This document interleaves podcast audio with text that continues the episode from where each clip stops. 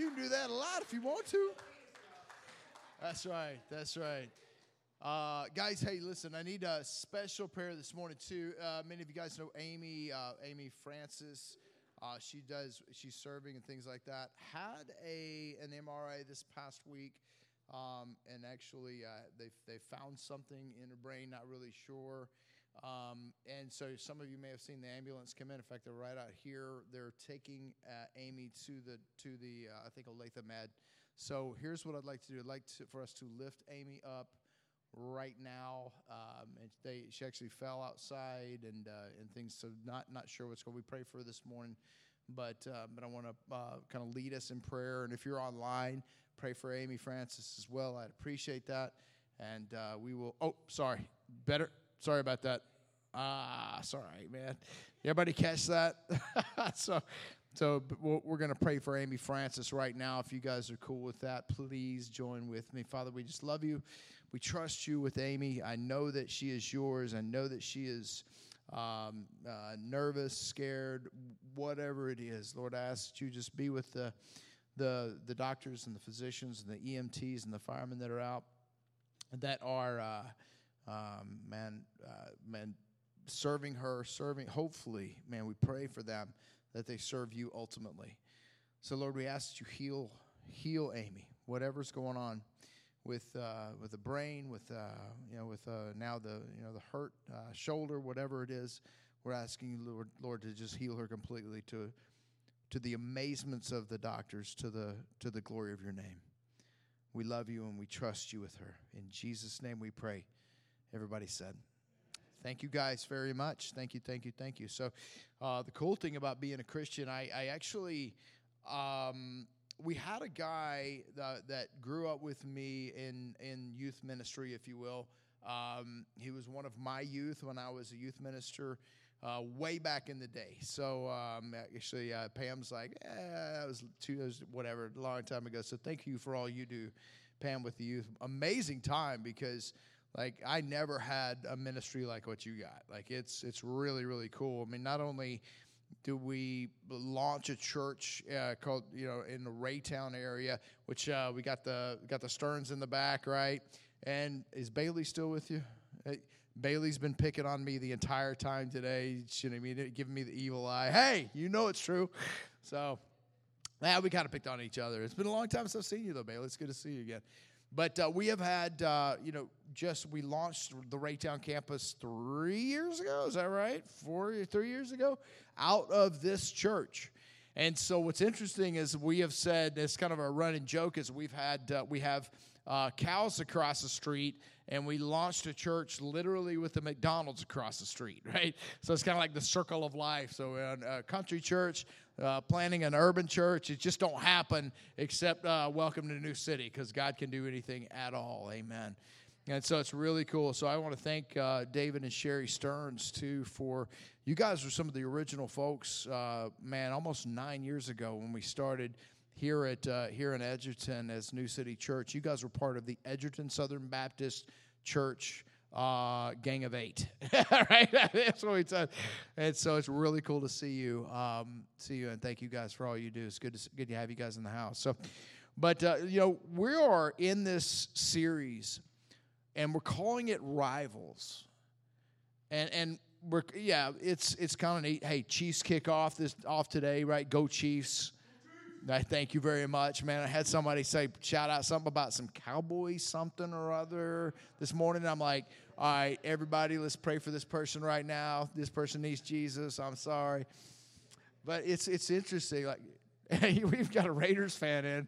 I'm sorry, I, you gave me the evil eye there for a second, so I just felt this weird presence over here, all right?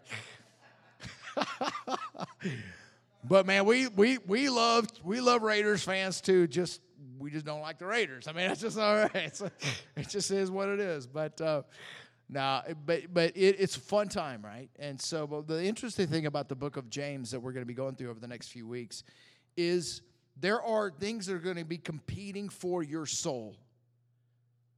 There are going to be things that are man it's going to be either it's either going to it's the enemy is going to come after you if you are an actual believer I mean, I mean, if you are following Jesus, the enemy is going to come after you.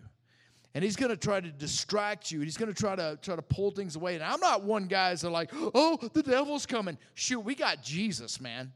Right? The devil ain't got a chance. So I'm not even gonna. But I want you to understand that that there are going to be the natural desires, and then there are going to be God's desires for you. So our ourselves a lot of times are our, our we are our own worst enemy when it comes to living for things of God. For example, a lot of times say, well, I have a natural desire for food. I have a natural desire for alcohol. I have a natural desire for whatever. I have a natural desire for sex. I have a natural desire for those kind of things. And we will submit to those natural desires. And many times God is looking at us going, hey, I got something better for you. I've got my desires for you. So, our, uh, our entire Christian walk, if you look at all the commands of Jesus in the New Testament and, and God in the Old Testament, all of the commands that we are commanded are, are, are things that come unnaturally for us. Things like pray for your enemies. Who does that, right? I heard some, mm, yeah, right? Uh, love your enemies. If you get slapped, turn the other cheek to get the other one slapped. Like, who does this stuff, right?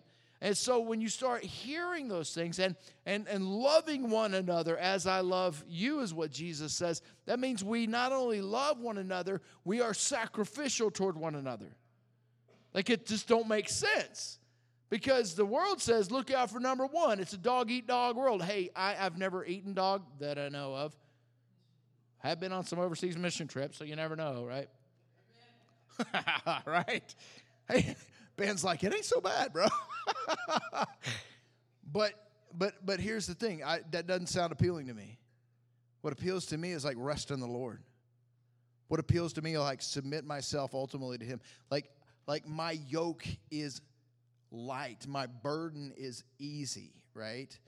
Like like connect with me and and you will live in such a way. That sounds great.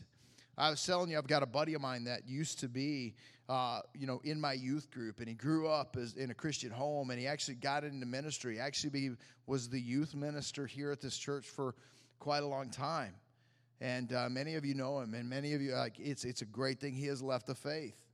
And, and I and I and I sat with him, and that's you know we're we're talking through. I still love the man, right? And he still loves me.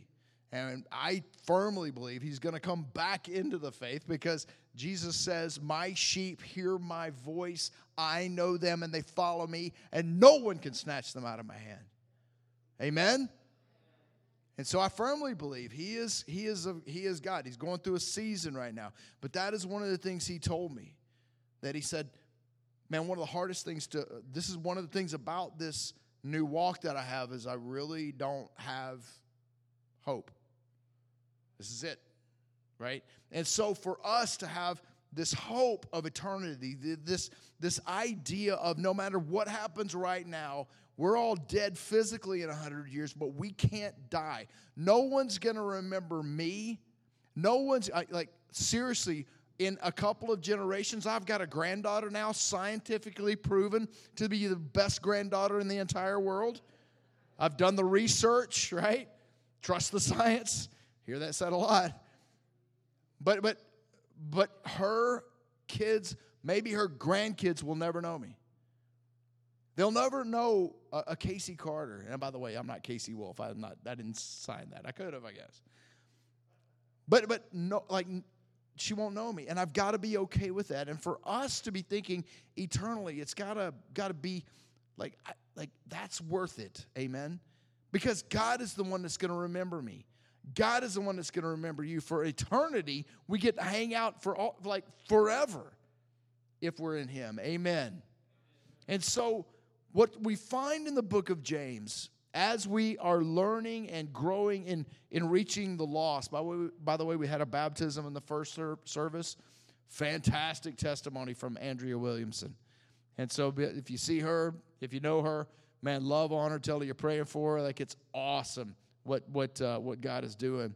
But we're, as we're reaching the lost and we have more and more baptisms, man, we got to help people understand that it, it's Like it's a it's a battle and it's a fight and it's a war and it's fun and it's awesome and it's scary and it's a roller coaster and it's up and it's down. It's like the most amazing thing you'll ever you ever have, but it's not going to be one of those, well, hey, if you come to know Jesus, all your problems are going to go away. That's a lie. The the truth is when you come to know Jesus, things might get I forgot. Oh, am I supposed to just make everybody feel good? Am I supposed to make everybody feel happy and cozy and fuzzy and stuff like Is that right? Or am I supposed to tell the truth? Talk to me. Truth or truth or or or, or the the fuzziness. Truth, right? Like Jesus said, for this reason I was born, for this reason I came into the world to testify to the truth, not to make everybody happy. And I'm not trying to make everybody sad. I'm just saying we got to understand the reality of it. When people come to know the Lord, man, the enemy's coming after you, but God is bigger, God is greater. And so for people to lie and say, hey, your, your, your life's going to get better and all your problems are going to go away, um, man, that, that just sets people up for failure because as soon as some problem comes, I thought this Jesus magic was going to work. And it doesn't. It's not like that. It is a peace and a joy and, a, and a, a, that, that surpasses all understanding through those trials that everybody looks at you like, how can you hold your head up? How can you possibly go through these things and still be smiling and still be praising God and still be doing all these kind of things, right? That's the thing. That's the that's the secret sauce. And so what we understand about the book of James is that James is the biological brother of Jesus. Some people say half brother because, you know, Mary had, by a, miraculous uh, giving of the Holy Spirit, was, was carrying the Son of God, right? And so we, we look at James as the guy that grew up with Jesus. How many people would like to grow up with Jesus? Oh, not me, man. Y'all people that raise your hand, I'm like, oh, think about this. Like if you if you if you think you're not the favorite of your mom and dad, guess who is? It's going to be Jesus. Jesus had brothers and sisters. Can you imagine being growing like growing up with Jesus? Like you know you know Jesus isn't going to get in trouble because he never disrespects his mother because that's a sin because he lived a sinless life he never stole never cheated never lied none of that stuff so every time the kids got in trouble all right children who got into the cookie jar jesus i'm not talking to you think about it think about the, the, the whole idea of growing up and okay, children, who did this? No, not talking to Jesus. I'm talking about James and all your other brothers and your brother and your, and your sisters as well. They all had to have this, oh, I can't stand this Jesus guy, right? He's Mr. Perfect, literally.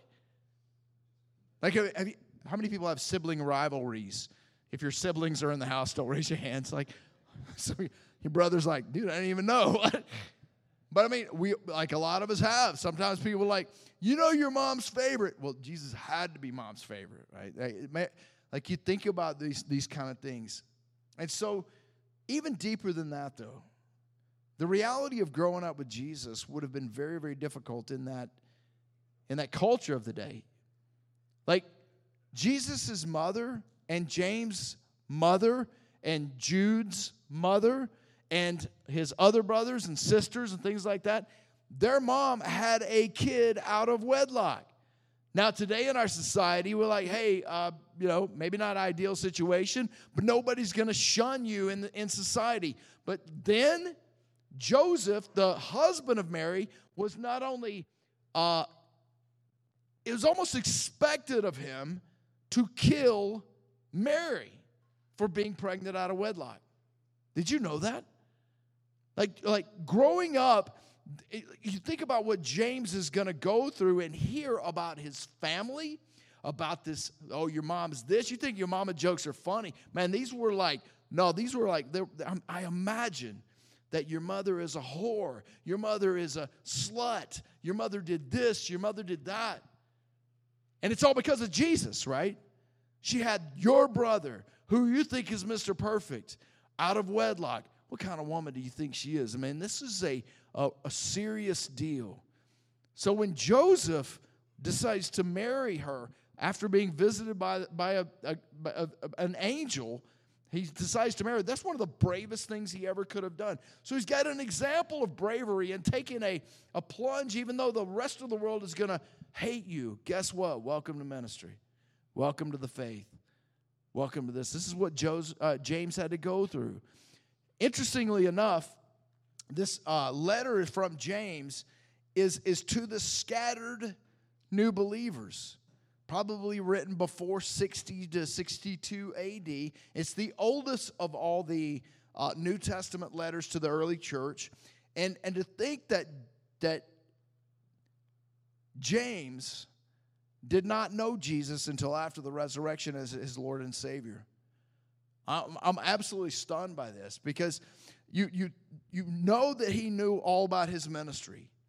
You know what the he knew all about what was being said about Jesus in the society. About some people calling him a demon, some people calling him God, some people calling him a prophet, some people calling him this. He became pretty famous in the circles that James was running in. And yet James did not see Jesus as Lord and Savior until after the resurrection, which is an incredible, powerful testimony to the actual historic account of the resurrection. Side note, I hate I don't hate a lot, but I hate when people say things about, well, what's your favorite story in the scriptures? Who's your favorite character of the Bible? Have you ever been asked that question when it comes to uh, the historical accounts of the Civil War? Hey, uh, do you know about who's your favorite character of the Civil War? Is, is Abraham Lincoln your favorite character? Has anybody ever asked? It just sounds weird. Hey, what has anybody ever told you the story of the Gettysburg Address? It just sounds weird. Why? Because that's an actual account of history. What are you talking about, right? My favorite character is General Lee or or any of those guys. So I got like these are people that actually lived and actually wrote down stuff and actually and, and we're reading the same kind of characters or characteristics uh, have the same kind of characteristics of the Bible, of people that, that lived and, and died and wrote, right? Amen? Like it's a weird thing. Like people just sometimes they just think of think of the Bible as just a good guide for our lives. and it's so much more. James, what we find out in, in James 1, verse 1, listen to how he actually addresses himself to the early church. James, a slave of God and of the Lord Jesus Christ. Like he didn't he didn't name drop, "Hey guys, listen, I grew up with this Jesus. Nobody knows him better than me." He says, "I am a slave of God and to my Lord Jesus the Christ, the Messiah." It's an incredible thing to think about. To the 12 tribes in the dispersion, greetings. And the fact that James didn't believe in Jesus as Lord and, until after the resurrection, man, it's more than an Easter story. Man, this actually happened. And we have hundreds of people that saw him and people willing to write down what they said they saw, even to their own detriment. And neither, like, like Jesus' family and the rest of James's brothers, sisters, mom, right, didn't necessarily see him as Messiah. Some people question that about Mary, but listen to this in Mark 3. And I know we're going into James, but I want to set up kind of how Jesus' early family, our, our first century family, felt about him. Now, after Jesus like picked his 12, his 12 disciples and they've got the apostles and they're setting up and they're doing ministry, it says in verse 20 of Mark 3 Then he went home, and the crowd gathered again so that they were not even able to eat. So all these people coming to coming to crowd people around so much so I've never been in a crowd like that. Maybe at a concert a couple of times, you know, where you're like so packed in, you have no choice where you're going to move, and your feet are about a, a, foot off the floor, you know that kind of thing. But they were so crowded in they couldn't even eat. Like I've never been that crowded where it, at a restaurant or even at home where it's like, oh, can't even can't even eat. Somebody give me some room, right? I'm going to starve to death. When his family heard this, they set out to, what does it say? Restrain him. They wanted to keep, they wanted to restrain Jesus because they said he's out of his mind. This is his family, right? Jesus is probably in his 30s by now. He's lived a perfect life so far, never sinned one time. And yet, they're telling people he, he's out of his mind. Now, now, maybe they were saying that like to try to protect Jesus. Maybe they're saying that to try to protect themselves or even maybe their reputation in town because they've had enough of this, of all the things they've had said about them their whole lives. And they're like, hey, hey, hey, it's, it's okay. He's out of his mind. He's kind of, you know, it's Jesus, you know, you know, he said some weird stuff, right? The scribes who had come down from Jerusalem said he has Beelzebub in him demonic, right? And he drives out demons by the ruler of demons. So he summoned them and spoke to them in parables. How can Satan drive out Satan? If a kingdom is divided against itself, that kingdom cannot stand. And if a house is divided against itself, that house cannot stand. And if Satan rebels against himself and is divided, he cannot stand, but is finished. On the other hand, no one can, can enter a strong man's house and rob his possessions unless he first ties up the strong man. Then he will rob his house, I assure you. People will be forgiven for all sins. I'm going to explain something and check this. Listen to this. And whatever blasphemies they will they may blaspheme. You can be forgiven for anything except but whoever blasphemes against the Holy Spirit never has forgiveness, but is guilty of an eternal sin because they were saying he has an unclean spirit. Now, I've had mine that are unbelievers.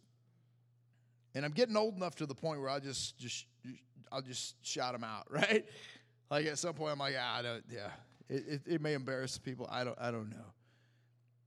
Because some of you guys may, oh, I know, I remember that. But I've had people, friends of mine, right, that are that are unbelievers, and I've got a lot of unbelieving friends. I don't know if you guys know that. It's weird. I, I I'm not in this this uh, church bubble only kind of friends, Christian friends only. I'm not saying that's a bad thing. I'm just saying I'm just not, right? And I love the church bubble. I love my church friends. I love the fact that I get to hang with other people that finally think like me because the rest of the world don't. It drives me crazy. If I don't hang out with you guys, I will go crazy. Amen? You're a little crazy anyway. Who said amen? What? Come on, man. I'm sitting right here. But I had one of my, my, my friends said, Oh, yeah, heard all you got to do is blaspheme the Holy Spirit. You're going to go to hell. Well, here's the deal I'm going to blaspheme the Holy Spirit. How about that? What you going to say now? Right? And it's not like that. You can say that. But the blasphemy of the Holy Spirit is a rebelliousness and a rejection of the Messiah. See, God wrote down hundreds of things in the Old Testament and said, This is what the Messiah is going to look like. 360 or so. Uh, things like he's going to be born in Bethlehem. He's born, born of a virgin. His hands and feet are going to be pierced. He's going to rise from the dead. His body's going to be put into a rich man's tomb. Like it's every, like you name it, all over, right? And he fulfilled them all. Even the small stuff, like insignificant stuff, like he's going to ride into Jerusalem on a donkey. It's incredible and he fulfilled them all. And he rose from the dead, claiming to be God and claiming, hey, I'm going to rise from the dead. And he does it. And how blasphemous it is to go, yeah, I think I'm just going to go my own way. Of course. That's the against the Holy Spirit. Verse 31 Then his mother and his brothers came. Ah, there's some different parts of Christianity, if you will, that say Mary was a perpetual virgin and uh, Jesus's uh, brothers and sisters. Jesus didn't have brothers and sisters; he was an only child. And I'm like, I'm not reading the same scripture you are, then, right? His mother and brothers came, and standing outside, they sent word to him and called to him. A crowd was sitting around him and told him, "Look, your mother, your brothers, and your sisters are outside, asking for you." And he replied to them, "Who are my mother, and my brothers. And looking at looking about at those who were sitting in a circle around him, he said, Here are my mother and my brothers. Whoever does the will of God is my brother and sister and mother. And all God's people said. He's not dissing his mama. Jesus is not disrespecting his family. Jesus is helping people to understand that that that you and I are brother and sisters.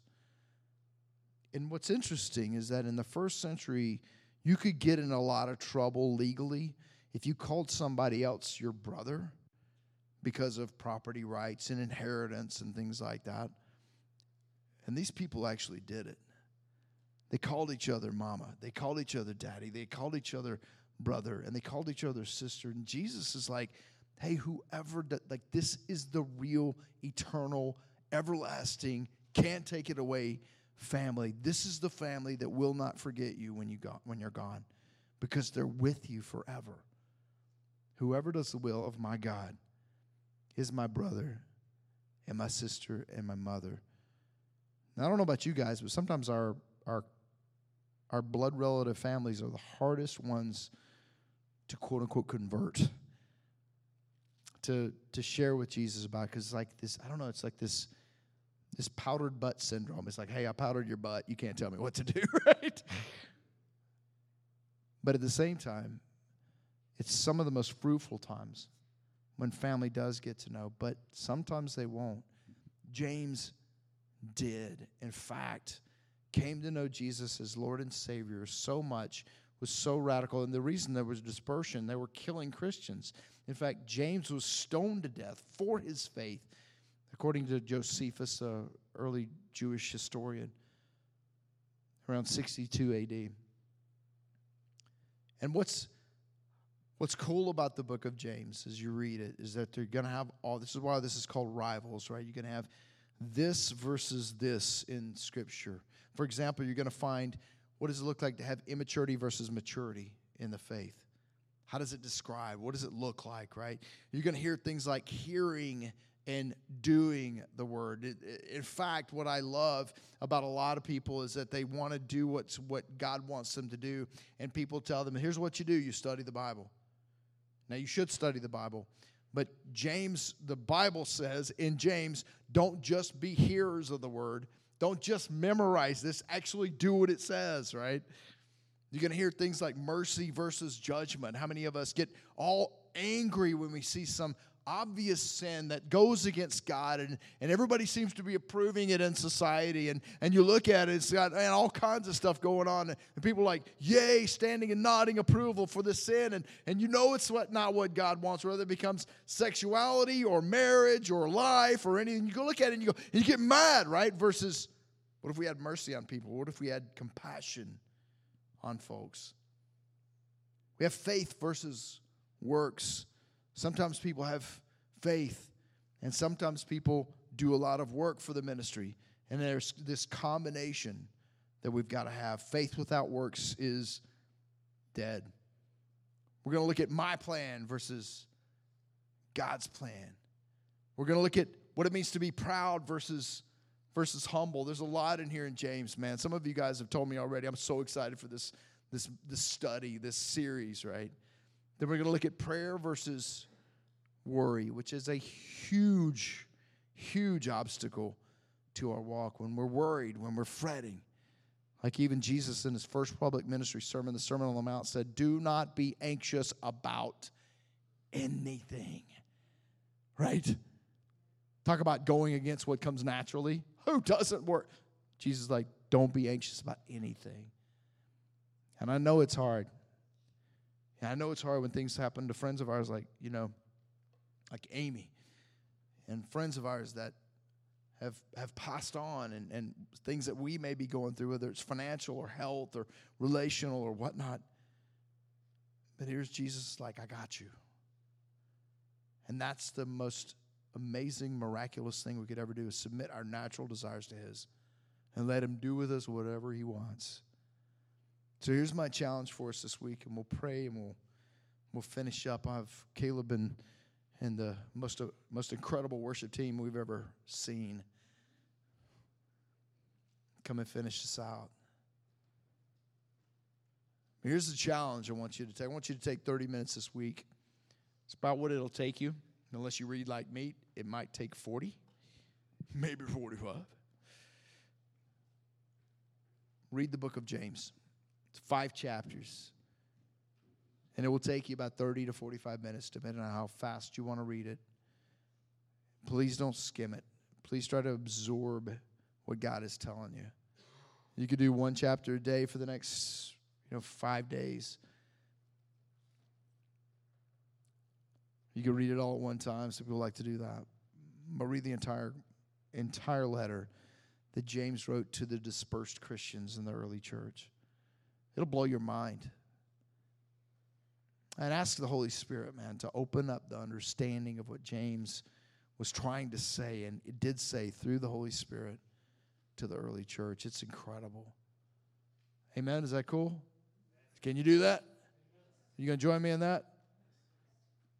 So let me pray for us, and we'll uh, we'll get you rock and rollers going. Father, we love you, and we're thankful, and we do lift Amy up, Lord. Um, a lot of us are just, man, just just hurting, and um, but Lord, we li- we belong to you.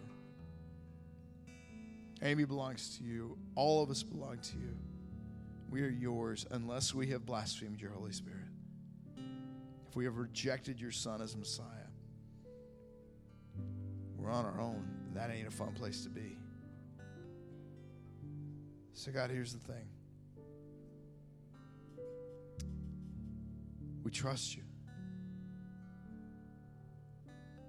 May we learn more and more what it actually means to lay down our lives every day.